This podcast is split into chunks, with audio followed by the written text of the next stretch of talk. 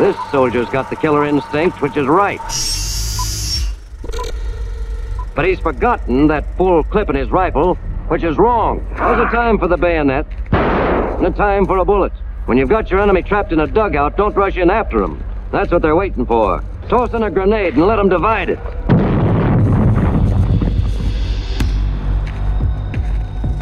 Remember this no army ever won a battle without getting its hands dirty and bloody. Okay, I think you get the the picture. Is that the film? How did you and your men react after you saw this? Well, I saw it many times, you know. We were so brainwashed. We was trained just like a dog. You know, you throw the ball and you go get it, regardless of where the hell it went. I never talked to anybody in civilian life that ever saw that film. This is the first I ever seen it in the last 70 years. Thank you very much, Warren. Thank you for joining us on Longest War. On this episode, we have D Day veteran Warren Goss.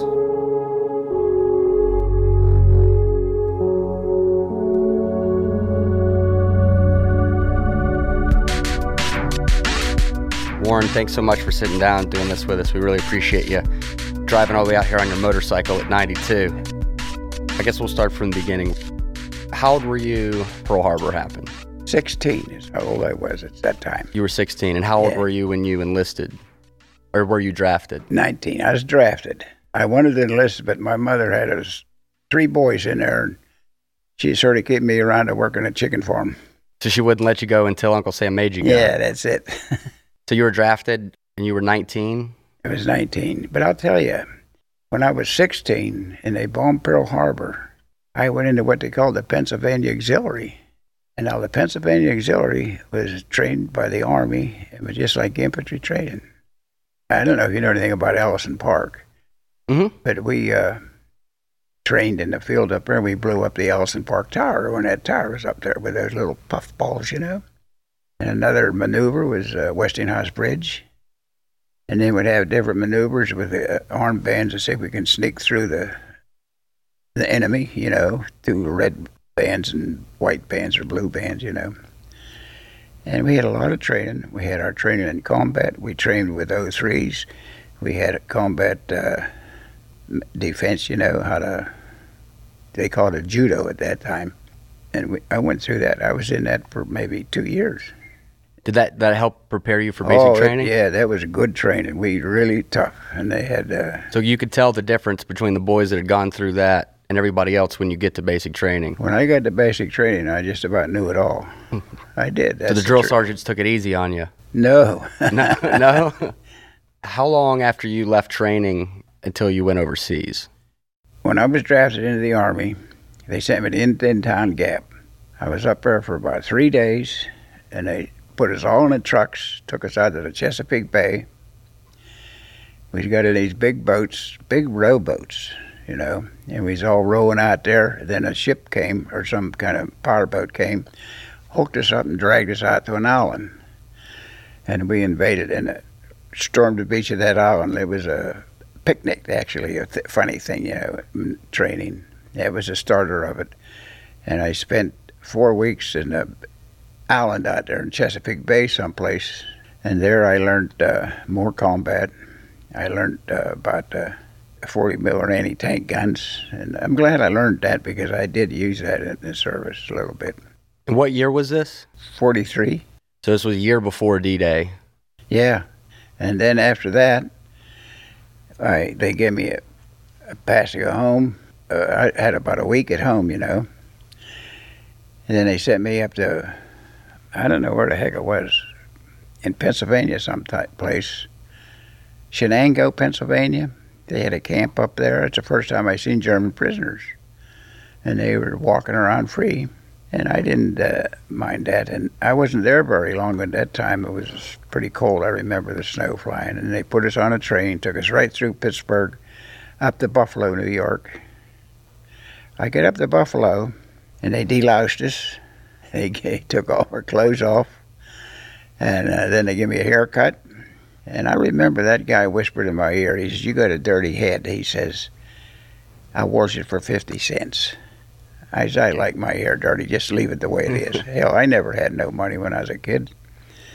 Then we got on a, it put us in a boat, gave us equipment, our guns and everything, and went down the Hudson River. I guess it was the Hudson. Ain't that the Hudson comes from? From New York? Yeah, it goes right into New York, and the ice was scraping the boats. And uh, we walked up the ramp, and we walked up the ramp. There was guys with guns there guarding it, you know. And I stopped, look around, and they all at me, "Get moving, get moving," you know. And uh, I, I was a little bit rebellious all the time, and I told him, I said, "It's our, I'm going over to get my butt blowed off, not you, buddy." And was in the fourth division, see. So we goes over there. Took, I think it was 14 days in Aquitania. Now the Aquitania was the third largest cruise ship at that time that the world had. It was a British ship. And we went over and zigzag, clean up the Iceland, back down, and finally ended up in Glasgow, Scotland. And I walked down the ramps. We got on there, and we're standing on a big docks out there. And uh, I says to one of the guys, I says, "Boy, you are now in England." I didn't even know where Scotland was, you know. Some woman in uniform, she walks up to me and she says, "You are not in England. You are in Scotland." Real demanding, see. So they rounded us up and put us in these Quonset huts for the night. And you know, that's where I saw my first air raid. The sirens were going and they was hustling everybody into these shelters. And I didn't go in the shelter. I wanted to see what an air raid was like. So I just stayed outside and I laid in the bushes someplace. I don't know where the heck it was, a road or something. And I watched the air raid. It was at night. It was way down south, no ways close to us. I can see the searchlights going. I can hear the bombs going off. You know, the Germans were bombing. And I didn't think nothing of it. I didn't think, well, this ain't so bad. And they put us on a train, took us way through, right down through the heart of England, through London. I remember looking out the window at London. That's all I ever seen in London. And I got down there, way in the southern part of England. We was right across the bay from Falmouth, England. I think that was called Falmouth, England. And I served there for almost a whole year, training for one job. And that's where they asked for volunteers to go into Special Brigade. A couple of us guys did. And I stuck it out and I made it good too. And we trained, I mean, we was they trained us hard. They really you weren't allowed to walk. I spent all that time over there. I had one pass to go to town. I had to get into the Higgins boat, would ride across the channel into Falmouth, England. And the only thing I remember is a beer garden and a spam sandwich or something like that. That's all you could get. It was dark, no lights, you know. And that's the only time I was never in an English home. Never got to go to these dances that I see on television. Never seen it in a whole year. We didn't even get much mail there either. I don't know why they held it back, but they did, I think. And then we was on maneuvers there every time we'd go out on maneuvers, we'd hit the beach someplace. This one maneuver was called Operation Tiger. We was out there, I don't know, about April 27th it was. It was getting ready, and, and at that time they even gave us live ammunition, and we knew something was getting close because we used a lot of ammunition It was just out of wooden bullets. We were out there, and the German torpedo boats got us. They came out of Cherbourg. I didn't know that though, where they came from. But I learned that after I got home. And when I read the story, the birds come out of uh, torpedo boats and they sunk about two of our ships. We lost a lot of guys in the 4th Division, a lot of guys from the Special Brigade. Three outfits in that. It was a 4th Division, and a Special Brigade, and the Navy. And the bunch of that, they lost almost 800 men drowned in those ships when they, when they hit the water. They had all their packs on, the life belt on, and they turned upside down because the top was heavy and the bottom was light. They couldn't get out of them. I could still see them floating in the water. I'll tell you, at that time, it's the first time I ever seen guys get killed. You know, I seen guys get hurt on maneuvers. I guess there's a 10% people would get hurt, or and then when the paratroopers jumped, we watched them and over there jumping, and and they they'd always come back with a sprained ankles or something. And they put us in a camp when we got back, and we were not allowed to talk about it amongst ourselves. I got a newspaper clipping about that. There was a woman The clip is what the newspaper. It's out of an English paper. And I picked this up at a reunion, and she was delivering donuts to the boys. See, and a guy came by in a truck was hitching a ride and it, often to pick her up. So she picked him up and took him to where she was going. And he stopped and he says, "I have to unload here. You have to get out." She got out of the truck and she watched him pull up, and she stood there and watched. And here they were unloading bodies. That was uh, from that torpedo ship. See, that's another story, and uh, it's hard to remember just exactly how it went. Then after we got into that camp, and we got on the boats, they shipped us on the boat. I was on a bus. They put us on some kind of bus, and the bus couldn't make the hill, and we had to get out and help push the bus. It was run by steam engine. They had a furnace on the back, see. so we did get there, and uh, they loaded us on a ship.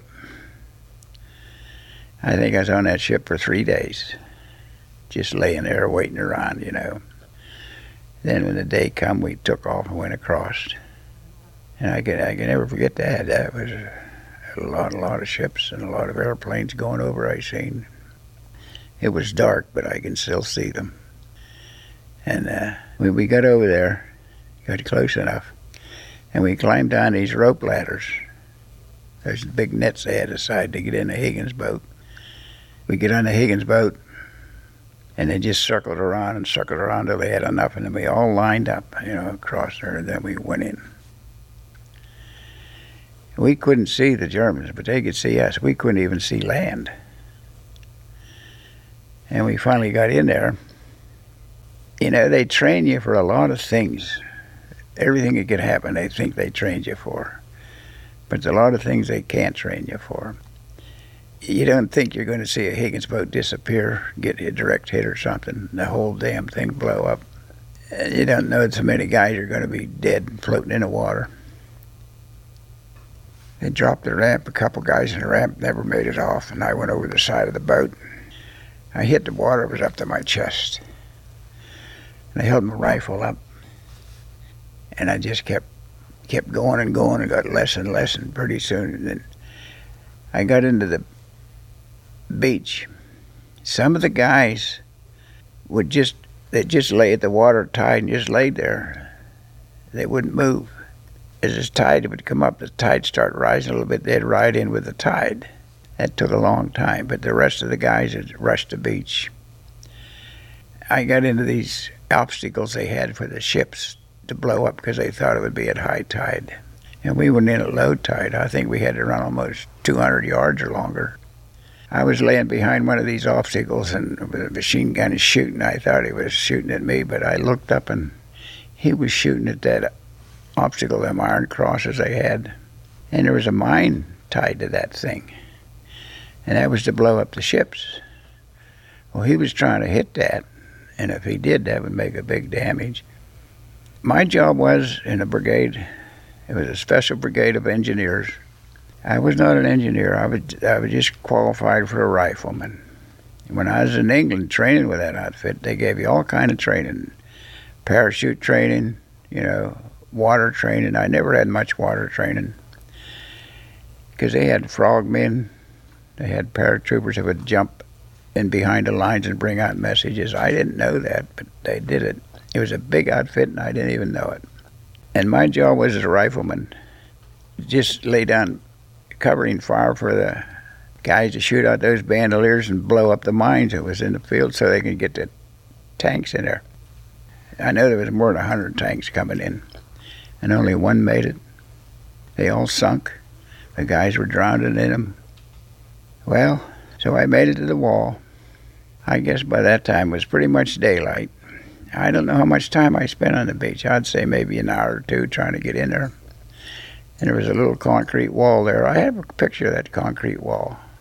I made it over. I went over the wall, and I hit that swamp that Hitler had. That whole land swamped and a lot of paratroopers landed in that swamp too. They flooded it, so when the guys landed, a lot of them drowned in it, right? At high tide, it would flood. I made it along the edge of the swamp. You got it into the hedgerows a little bit that day, and I was supposed to. Everything the brigade did seemed to be attached to the 4th Division. And I find that really strange. Wherever the 4th Division went, it seemed like some of our brigade was there. Some of the riflemen were there anyway. This was Utah Beach, right? Right, it's all on Utah Beach. And I know Utah Beach was easy compared to Omaha Beach because if those officers had any sense and they found out they should have sent more of the troops down to Utah and took them from the flank. But so anyway, I got up to. Uh, I was supposed to get to uh, St. Mère-Église to help relieve the paratroopers. Fourth Division, I think, was supposed to do that too. Well, I made it to a town of St. Rita Mont. By that time it was late afternoon, and I seen a, I seen I think I don't know what time it was, but anyway, I seen a second wave of paratroopers coming in. From left to right, all I can see was parachutes. It scared me half to death. I thought the Germans were coming back. I really did. I often dream about that. There was one guy in that parachute came down really late, and I was by a cemetery there, and he was coming down, and I was watching him coming down, and I didn't see any Germans shooting at him though. Maybe somebody did. I don't know. But anyway, he. Uh, was cutting his harness loose on the way down, and when he dropped to the ground, he, he was about, I'd say, 10 feet away from me, and he just left the chute go, and I hollered at him, and he come over and got in a ditch with me, you know, and I asked him, I says, what took you so long to get out of that plane? He said, oh, that damn pilot, he got scared. He was a jump sergeant. He was the last one out. He said he backed that plane around. He said I rolled clean back to the tail, and I had to crawl on my hands and knees to get back out of it and that's why he was late. He missed his whole squad. So I, I don't know. He stayed there with me for maybe half hour, 20 minutes. He left and went to hunt his guys, and I think I went back to the beach. Somebody sent me back to pick up some ammo or something. And I get back to the beach. I get in a foxhole because they were still shelling it. And you know, an air an air P-51 came over. He dove down he did a barrel roll, a victory roll, called and went up, and the Americans and the Navy, everybody was shooting at this guy. They thought he was a German, and he was way up there. I can see uh, all those tracer bullets around him, and then in between each tracer, there's four you can't see. He was really in a tight spot. Well, he bailed out. That airplane was coming down, and I'll never forget that as long as I live. I even built a model at 51. he came down and he hit the ground where I was. I bounced clean out of that hole when he hit. He wasn't too far away from me, pretty close. I was on my hands and knees and I scooted as fast as I could into another hole with another guy in there. And we just laid in that hole until all those 50 calibers quit going off, you know. He dug a crater there. And that's when I started smoking. Hmm. right there. That was your first cigarette. Yeah. I, I never smoked or drank or nothing. I still don't. And uh, that's when I started smoking. Then there was an ammunition dump over there. And I went in to get some cartons of shells, ammo was for the M1s, I guess. And anyway, he wanted a box of hand grenades too. I did get them, and I got in a jeep. They was taking me up, you know and they were shelling that ammo dump they had there. The boats was just dumping it off, and the ducks were riding it in and dumping it off. It wasn't even stacked nice. Everybody was afraid to go in there because if they ever shell hit that, it would be a big explosion. So we did it though. Some guy knew where everything was. He told us where to get it. Then, then another time when I went back to the beach, in the same day, I saw all these guys laying dead. All the thing I could see was their boots you know. They had blankets, so they had the tents up. The nurses were there. There was wounded guys laying all over the place. The guys were even from our brigade in the Fourth Division. They were there, and they were they were in shock, you know. And they were wounded. And they had a bale of blankets there. I went over to cut the bale off, you know, and get these guys some blankets. And some guy come over and says, "You ain't allowed to take them blankets." But I took them and covered up two guys with them anyway. That night, when I got back to St. Mère-Église, I spent my first night over there in a ditch. That's right, I slept in a ditch over there in that St. Mère-Église. Then the things seemed to get a little organized, and we fought through there. And I was running patrols. I don't know why they sent me on patrols, and patrols really didn't bother me that much. I was on one patrol, there was three of us went out, and they just, we run patrols for three things to find out locations of where they were digging in. And another reason is to find out how much manpower they had. We'd try to draw a fire. Another reason may to pick up a prisoner. Well, we got lost or some damn thing, and the Germans were getting pretty close. They had a patrol out too, I guess. Run into this farmyard, and two girls come out. And I can even remember their names. I'll never forget them. Simone Phillips and Mary Suzette. And they took us in a barn, put us in some place in that barn. She says, and I knew she she called them the Boche, the Bush or some damn. I don't know what they called it. Anyway, we stayed there. Next morning she come on and she said it's okay, you can go now. So I don't know. A couple days went by, and I got in a chow camp someplace, and I stole a lot of food as much as I could get and took it down and gave it to them. I remember that. We'd run all them patrols, and we fought all the way. wasn't too bad going to Cherbourg. And we got to Cherbourg. I can remember laying on a hill and watching the planes come over. They'd come over and they'd drop the bombs. They'd go out to the ocean again and they'd come back and drop the second load. And then go back to England. And then we took Cherbourg. Really, the 4th Division had a lot to do with that. I think our brigade didn't have as much to do with that. Now we come to that big pillbox on the hill that we were told to take. And when we was fighting for Cherbourg, we decided, they decided to bypass it, not sacrifice that many guys. So now we got to go back to take it. And nobody wanted to do it because they had machine guns placed in the hill and everything, you know. I don't know what squad did it, but I didn't do it. They went back and took that thing and they found out it was just about a piece of cake because those Germans that were in there, they must have, they must have been Italian Germans, you know, because they gave up pretty easy. They were hungry.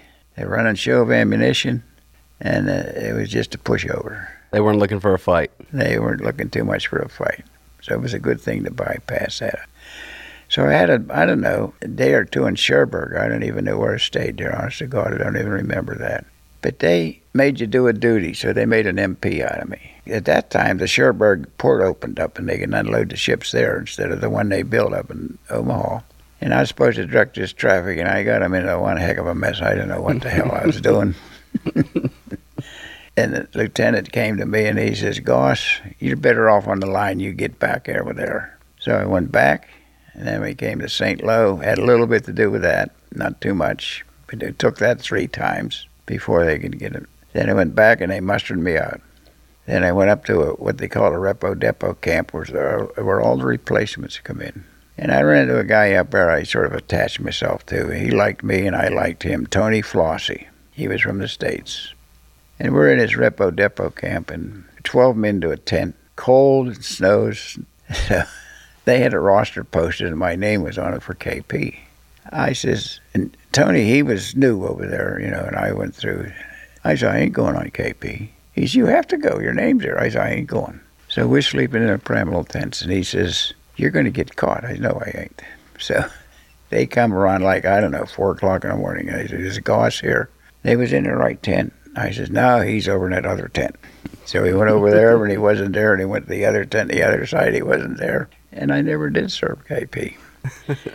Tony says to me, he says, You can't go in there. I says, Why not? I says, Everybody here looks alike. The same uniform. They ain't going to know me. So I went and ate whatever they had there, that powdered egg stuff. And then they put us in trucks and sent us up toward the front. I don't know how long we rode in them trucks. And I got that's how I got into the 70th Division. They put us. We ended up in a night time in some house someplace in France, and uh, the sergeants were coming in to pick out men for their squad. The 70th Division was getting replacements every day, every day. 70th Division wasn't over there that long either. It was late coming, see. And this sergeant says, "Has anybody here seen combat?" Well, these boys were all from the states. And my buddy Tony Flossie, and I didn't answer him. Nobody answered him. And Tony Flossie says, he saw combat. He was in Normandy. He's, I'll take him. So Tony, he went with me. And that's how I got what they called the Bennett's Bastards. And I was in that outfit until the end of the war. It was a good outfit. It was a hard fighting bunch of boys. Stiring-Wendel was a French town overlooking the Rhine, uh, Saar River. I think we spent two or three weeks trying to take that town. We lost a lot of people. It was a hard, but some of those things were bad as Normandy. They really were. And I'd run a lot of patrols down to the river and make noise and holler, bring up the boats. Sometimes I never had to cross that river until they decided to take Cherbourg or, or Saarbrücken. We'd run all kind of patrols at night, some in the daytime. I had one in the day, and we stayed in the house and we could look across the river and, and observe what the Germans were doing. See, and we seen three guys over there digging a machine gun setup. I said to those guys, you know, I, I made expert in the rifle team. I said to those guys, see that guy leaning on a shovel, watch him. And I shot at that shovel spade part, you know. All three of them took off running. But we run a lot of patrols there. We run a patrol down there one night. I don't know how many guys. There must have been a whole squad, I guess. And we was spread out uh, all along the railroad tracks, right at the river's edge. It was making all kind of noise and throwing hand grenades, and was just throwing them in the river and making making a lot of noise. We wanted to find out how much firepower they would have over there and make them think we was coming. Well, they opened up with the machine guns, and I was laying along the tracks, and these guys were all laid out along the tracks. I was firing across the river at nothing, and my thumbs, I had a pair of gloves on my dad sent me, fur-lined rabbit gloves, and a damn bullet got twisted in there. So I rolled over in my back, and I could see with those tracers flying over, I could see enough light in there to see why that thing was, one shell was cocked in there. So I straightened that out and got that fixed. And Bennett was going to throw a hand grenade, and they have a wiring system for shifting the tracks. Wires come along, and he he went to throw that hand grenade, and his hand got caught under one of those wires, and he dropped it. And he hollered grenade, and it was right in his own men, our old squad there. I rolled over my back, and I thought he hollered, "It's a raid." So I was firing into the bank in the back there. You know, that grenade went off. One kid, he just jumped over top of me. I seen him going. When that grenade went off, it didn't cause nobody anything harm. It just blew the heel off of one man's boot. That's all it ever did. That was fortunate. One other time we was on a patrol, Tony Flossie and I. I was on the right side of the street and he was on the left. And Germans opened up with a machine gun right up that street they had, you know. Tony was exposed and I told him, get behind the steps. They had a pair of steps going up to this house, big stone steps, you know. I says, just don't ever move, don't even move, because he was really in open area, you know. And they kept shooting at poor Tony. They shot his canteen right off him. His drinking, honest to God, it took it right off of him. And you can see all those strings hanging down there where it was hooked to the belt. I was on the other side. I says, I'll go around the house and see if I can get him in the back. So I jumped in a cellar window. There was a coal bin there. Made it upstairs, and it didn't help a bit. I got outside of the uh, stone fence, and I couldn't see them. I was looking for them. I don't know what happened to Tony, but he got out of it all right. He come back, and he, I think they just run out of ammunition or gave up or something, you know. But he laid there a long time. Every time he'd move, they'd shoot at him. And then we would run these patrols, you know. And then we were supposed to cross the Saar River. And as we left Stiring-Wendel, there was a big hill went down to the river, and then across the railroad. And we went down there. We got in these rubber boats. and We rowed across that river. I got across the river. I don't know how, there was a good many boats there. I ran into another concrete wall and I crawled along that wall with the rest of the guys. And there was a big pillbox there. I was carrying a shape charge. A shape charge is a 40 pound of TNT. And another guy carries a fuse. They have a 10 second fuse.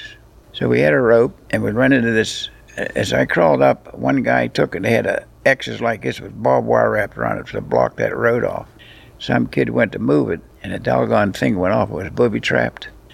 So everyone was afraid to do it, but somebody did it.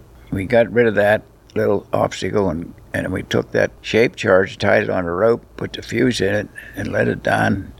And he reached down as far as he could reach and pulled that fuse, and I slid the rope down as fast, and then we rolled away. And that thing went off. It was just unbelievable.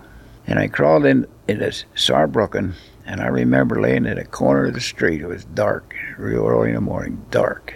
I was looking down that street, and I swear to God, nobody could ever walk down that street. There were so many tracers going down through there. We took Saarbrücken, and then after Saarbrücken, we got into what they called the Battle of the Ruhr. That was another battle. It was the industrial part of Germany. I don't know why they always send us to help another outfit. Somebody's in trouble over here, go help them here over there, and then ship us over there and do it. And in the Battle of the Ruhr, we'd take village after village after village. And I would run all, all these patrols, you know. I didn't mind patrols because I was a country boy. And uh, by God, I was never bothered by darkness because it was dark all the time. I figured if, if I can't see them, they can't see me. But I knew how to listen for them. And we fought through the Battle of the Ruhr from one village after the next village. And sometimes the mayor of the village would want to give up the village, and uh, SS troopers would shoot the mayor. I don't know how they contacted him. We had a major. He was a good guy too. He would come up in his jeep and go to go to the holes and check everybody out and see how they're doing. And we're in the snow now. Battle of the Bulge was starting, and he would come up there and he'd always look around and see how that. And he'd, he'd, he'd try to drive his jeep to the outpost to see where the guy was doing. Well, he he had his driver, him, and two riflemen, I think, was with him. And he come up over a grade and he run right straight into a German tank. And this German tank took that 50 caliber on and fired over their heads, and they all and they took him prisoner, all except the major. And the major had no rifle. The other guys had throw their rifle down. There was three guys there, I think, maybe four. I think three. And the major put his hand down to unbuckle his belt, and the Germans cut him right in half with that 50, 50 caliber. And when our boys got that message back, they liked that guy. Now, he was a Jewish guy, you know, but everybody loved him. He was a good, honest, a good guy. Well, these guys at our side thought they shot him just because he was Jewish, you know. And I'll tell you, from that time on, if there was SS troopers, they never made it. I remember going into those towns, and they would give up, and the people would be hiding in these church shelters or in the bunkers, and we'd go in and we'd ask, "Are any SS troopers here?" No, there ain't none here. And we'd pick out, they'd pick out maybe a young fellow that looked like he could be, just send him out, he might be one. So they sent him out, they'd hear a couple shots. They wasn't shooting him, but the people thought they was. And pretty soon the women started, you know, because they didn't want to take their boy out. That's one, and that's when they were all dressed up like women. The street clothes they had on, different kind. Those boys never made it. They just never made it. Then we went rushed up to the Battle of the Bulge. Boy, I'll tell you, we marched so much you can walk in your sleep. You know, digging a foxhole in that snow. I don't know how many. I guess I never got to the main town. I just got to the Ardennes. See, that Battle of Bulge was, I don't know, 60 or 70 miles wide, and, and it was 30 miles deep already. I'd get these replacements in, you know. They were gun ho, you know, who's laying in the snow one night. I remember we had this kid. Harold Hicks. He was in the 70th Division. I liked Harold. He was a good guy. He was a educated guy, and he was a typewriter back at the headquarters, company headquarters, so he didn't get into too much battle, but he was still in artillery range all the time. When the Battle of Bulge came, they took him up front and gave him a rifle, see, and I remember it very plain. And he was with another guy, and they were sleeping outside in the snow, digging a hole. They was in a foxhole. German patrol got him. They shot the guy and took Harold prisoner. Now, he was in combat for what, one night, maybe two hours or something, three, four hours, or maybe a day, I don't know. And he got taken prisoner. And I blame that inexperience. I really do. Because it, when I'd get a replacement, it seems I had a lot of them that sticking with me. And we'd be laying there, you know, and this one kid says, I never shot nobody. I said, well, they don't know that. You don't have to worry about that. Just shoot them anyway. Anyway, another kid was over, and I had another replacement it was a night that was all white and beautiful, and uh, it seemed like the artillery was cut back. You know, they weren't showing us so much, and the moon was shining. You can see a thousand shadows in the woods there and the trees. You know. He says, "I don't see nothing. I see a lot of shadows." Because I'm supposed to rest it. He's supposed to take guard. You know. He said, "What'll I do?" I said, "Well, you look for the shadow that's moving and keep an eye on it." and that's what happened over there. A lot of bad things happened. Over the course of your time over there, what what what scared you the most? Was it like snipers? Was it artillery? Booby artillery, traps? artillery scared me the most. And then once in a while we get in an area they did send over some and strafe us, you know, that, that strafing was bad, but uh, that didn't scare me as much as artillery. My God, and them tree bursts that set off, I seen guys getting hit with wood and lumber sticking in them, you know, it, it was really bad. It was really super bad. And then when the Germans came through, I got up to run. My buddy was there with me. I couldn't run, my feet were so damn cold I couldn't make it. I crawled under a tank that was blowed out. And Tony, he pushed me, covered me up with snow, and he says, I'll be back tomorrow and get you out. And I said, okay. So I laid under that tank, and I can still hear the Germans going by. And I took my shoes off. They tell you not to do that, but I did. And I kept rubbing my feet and rubbing my feet and rubbing my feet. At least I was out of the wind. I didn't get in the cold wind there. I didn't think anybody'd ever come and see me again. Tony came back. He just said, clear it out now. Come on, we can get out of here. So I got back and I got back with the group. One time I run into a, a patrol and the Germans were drunk or something. and They was throwing hand grenades like those potato mashers, and we were throwing ours at them. And I think both sides were drunk. I really do. And I didn't get involved in that because I think that booze caused a lot of trouble. Anyway, we thought through that battle of the ball, you know, that was hell too. A lot of cold weather, you know. The tree burst, a lot of patrols. I seen guys just curl up like a fetal position and start shaking. You know, I was never really scared to death until it was over. And that's when the shock would set in.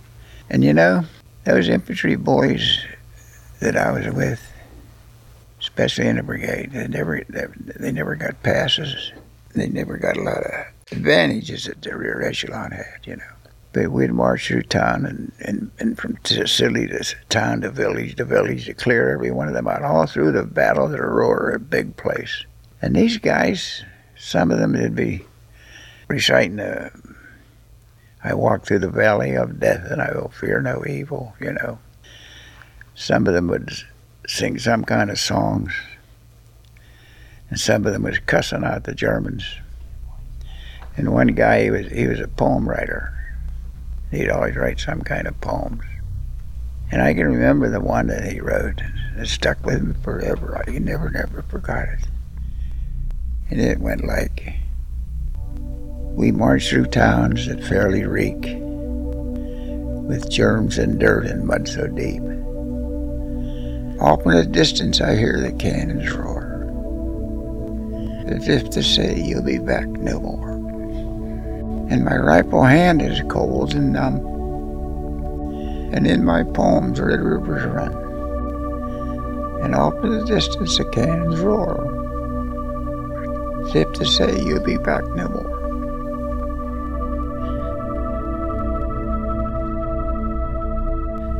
You know, we fought, I think maybe I'd say a good year. I can remember having one shower. They would leapfrog, we'd drop back and they'd take over. Then we'd come up and they'd drop back. When they'd drop back, sometimes I'd get a shower. They had like an 18 wheeler come in and you walk in with like a car wash.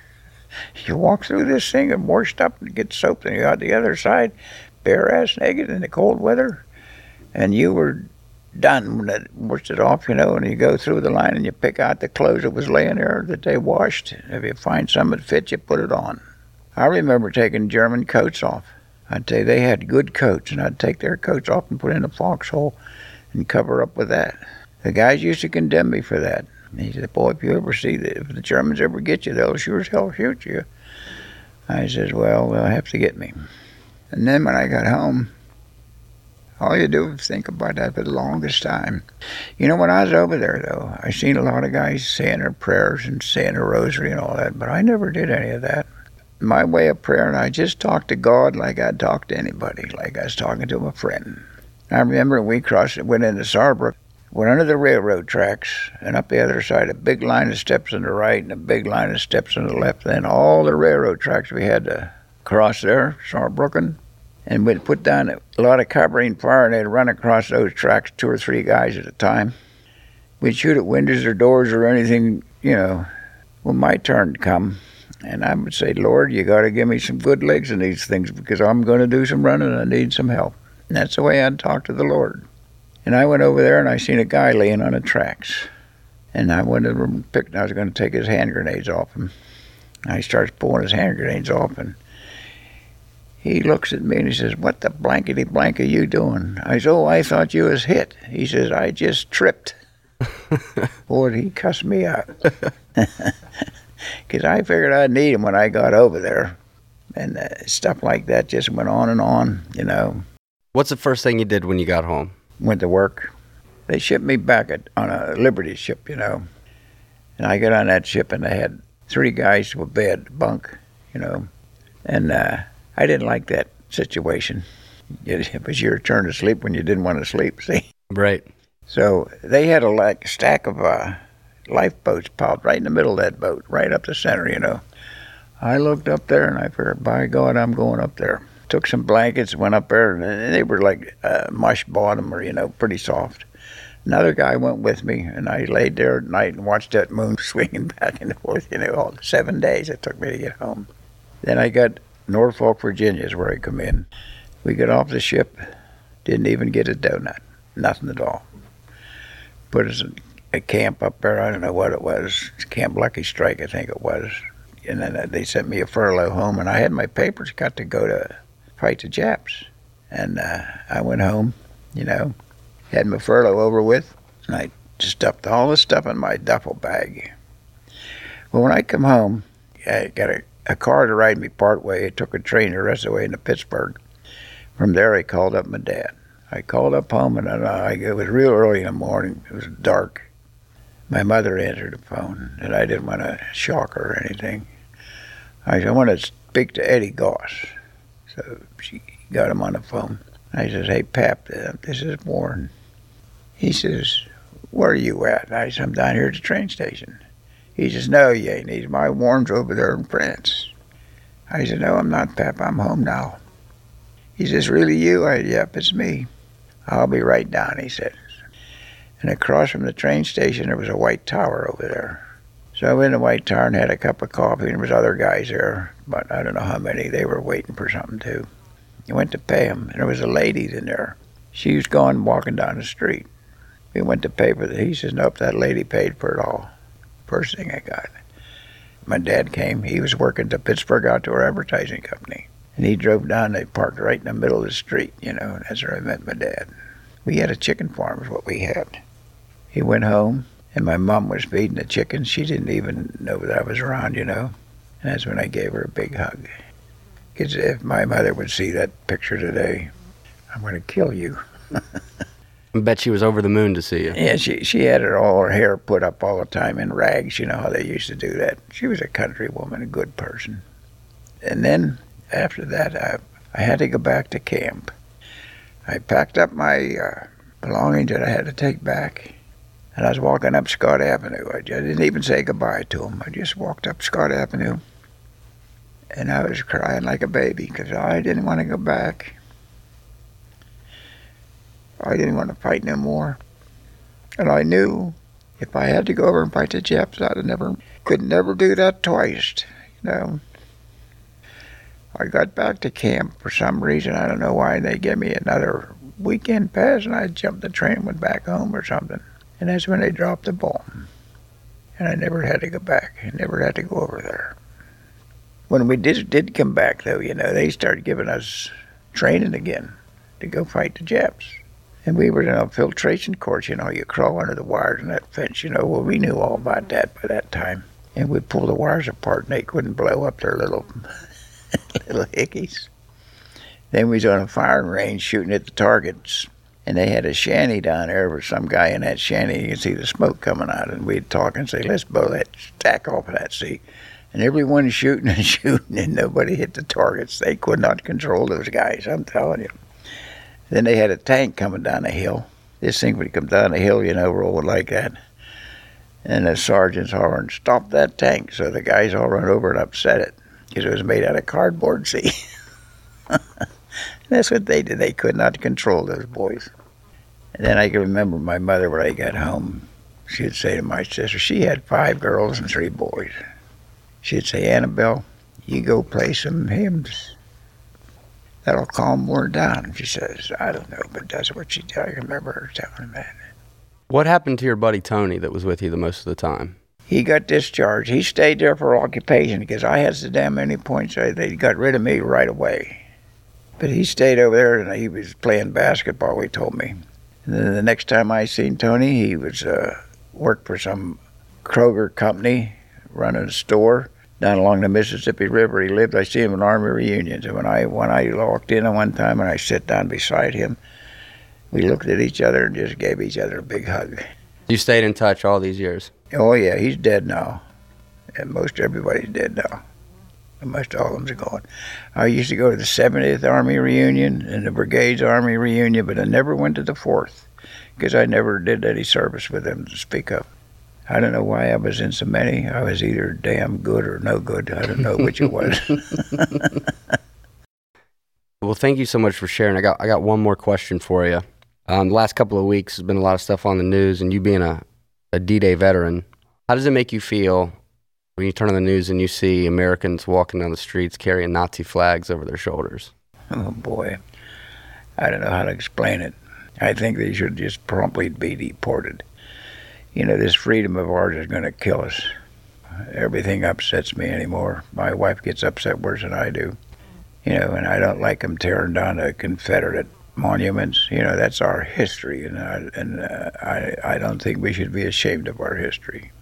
I don't know. The freedom of our country is slowly eroding away.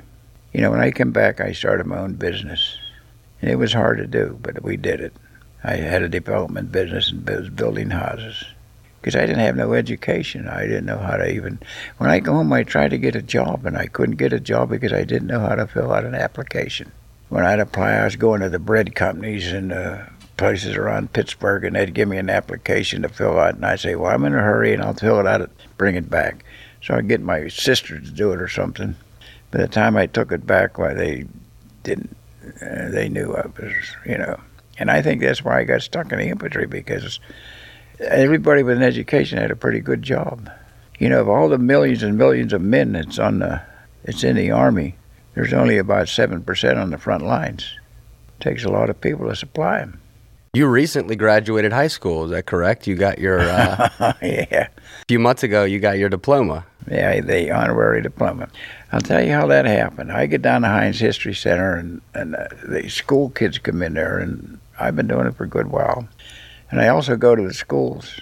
And these kids come in and I talk a little bit about the war. And I, I have a layout that I lay out. I got the M1, the hand grenades, my trench knife, the bayonets, you know.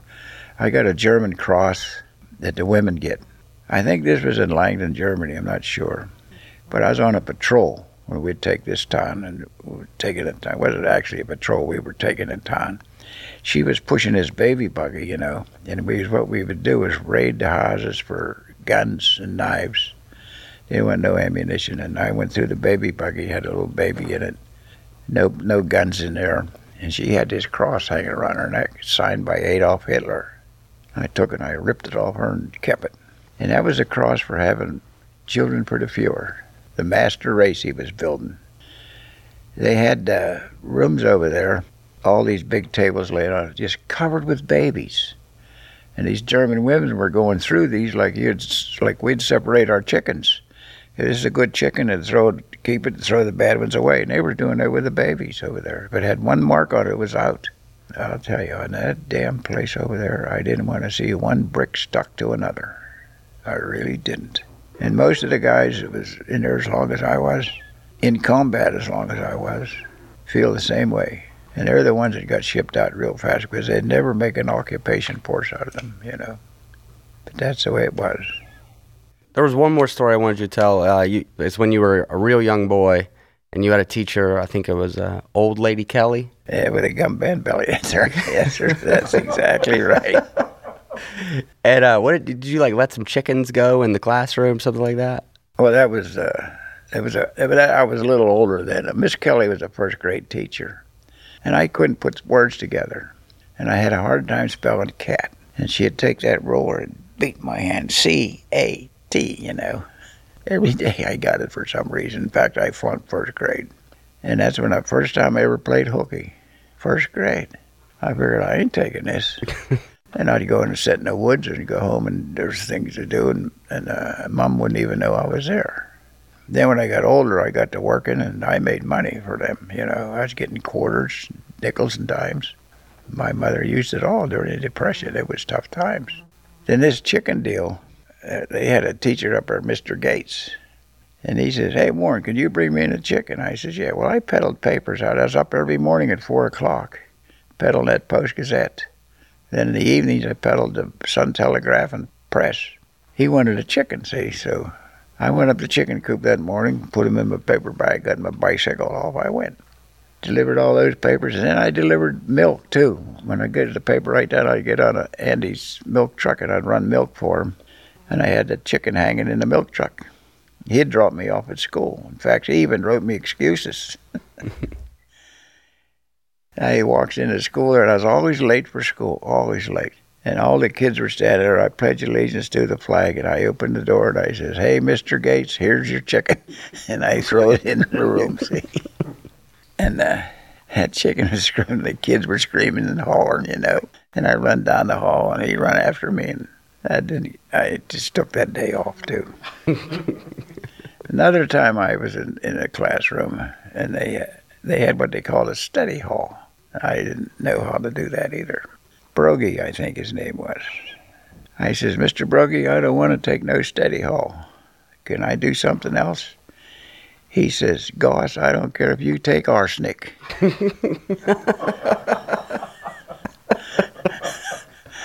I says, okay, I'll take the day off. I walked out of the room and left.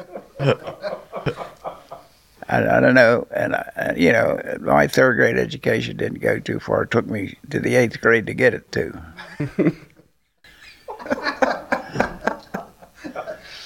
but you know what? I made money from my mother. If you realize what ten cents would buy, a loaf of bread, a pound of bologna, a gallon of gas, that's what it would buy. And you couldn't get the dime though. And I was out peddling papers for a quarter of a cent. I finally got up to a penny. We had to sell four papers to make a penny. And I did that every morning and every night. And I, the the payoff to that thing was when you went around to collect, they'd give you little tips. And I took all that money home and gave it to my mother. And I, then we got older. Kids started getting help in out by paying her a, a weekly pay if they got a job, you know. And she told me, she says, Warren, you're the only boy that paid me the money and never asked for it back. That's what happened there. But she was a good woman, boy, did she work. My God, people today don't know what it's like. It rubbed off on you. As, as far as it, uh, the diploma goes, you know, when I was in uh, Heinz History Center, Shaler High School, see, that's I was involved in DeHaven School. That was the only school Schiller had. Well, they had little schools around, but DeHaven's the one I went to. And I went to uh, Heinz History Center, and the, school buses come in. The kids sign up for a class to learn this, see, and so I take all my stuff and show it to them and give them a talking to. There's about four guys, one from the Air Corps, and I get out as the infantry, and there's one from uh, Korea, and then there's home people that uh, go tell what it's like at a home, you know. So uh, I talk to these kids, then they give them a final speech when they're done. And I'll tell you what I tell them. The whole group of them, you know, even at uh, Seneca Valley, I have the auditorium full of kids. And I tell them, you guys like to get a surprise? Don't you like a gift? I say, I like a gift. Do you like a gift? They, yeah, they say, yeah. I said, well, you have an opportunity here get the best gift of your life, and you got to give it to yourself. I says, you get these teachers and you listen to what they say, and get your nose in the books, I said, You think these teachers got it easy? I says, I live with two of them. My two daughters were teachers.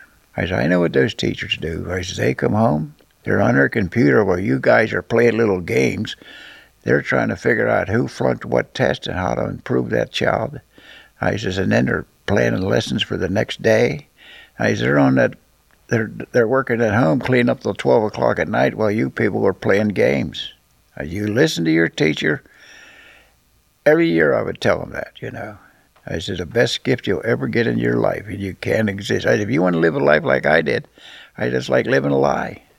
If you got to live a lie, it ain't no fun. I said, you, I can't tell people I never had an education, but by God, I knew how to work. I was a good worker. Then the teachers down there, you got to see the letters I got from that kids. Oh my God, are they encouraging? And I saved them all too. I got about, I got letters from California to New York, all across the United States. I got them from England. I got them from Austria. I got them from Canada. People wanting to know about the war and send me. And the only thing I do is send them some paper clippings and stuff. You know, I answer everyone too. But that's what I did, and that's what I do now. You know, I don't mind it. And when I get those letters, it sort of tells me that these kids were encouraged by what I tell them, you know, and how important an education is. Because today you can't live without it. Right. Warren, you're a real hero. Thanks so much for coming and sitting down with us. You're welcome. Got a mountain of respect for you. Really good conversation. This is going to turn out really well. I, I, I, I don't know if it will. I hope it does. It will. There's a lot of young guys that listen to this. A lot of young young Afghan and Iraq vets listen to this. I think there's a lot of things I'll think about that I didn't tell you. You know, I lay in bed, I think of this crap. Every damn night I do this. Every night. I remember the dreams I had. You know, when I got home, uh, different kind of dreams. I was laying at the bottom of this hill, there's a wee little ball up there, and it's coming down, it's rolling down, it's got me pinned down. If I can move one leg or one foot or a finger, I could get out of here, you know, and it just gets in it, pressure, pressure comes, and I get something moving, I move. And another one, I was running and running and running. I'm running back into the water because I think the Germans are after me. And the water's coming up and up and up, and I keep running and running.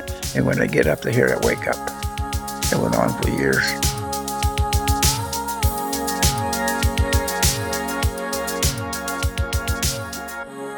Thank you for joining us on this episode of Longest War. If you like what you heard, please be sure to rate us and subscribe on iTunes, SoundCloud, Google Play, or your favorite podcasting app.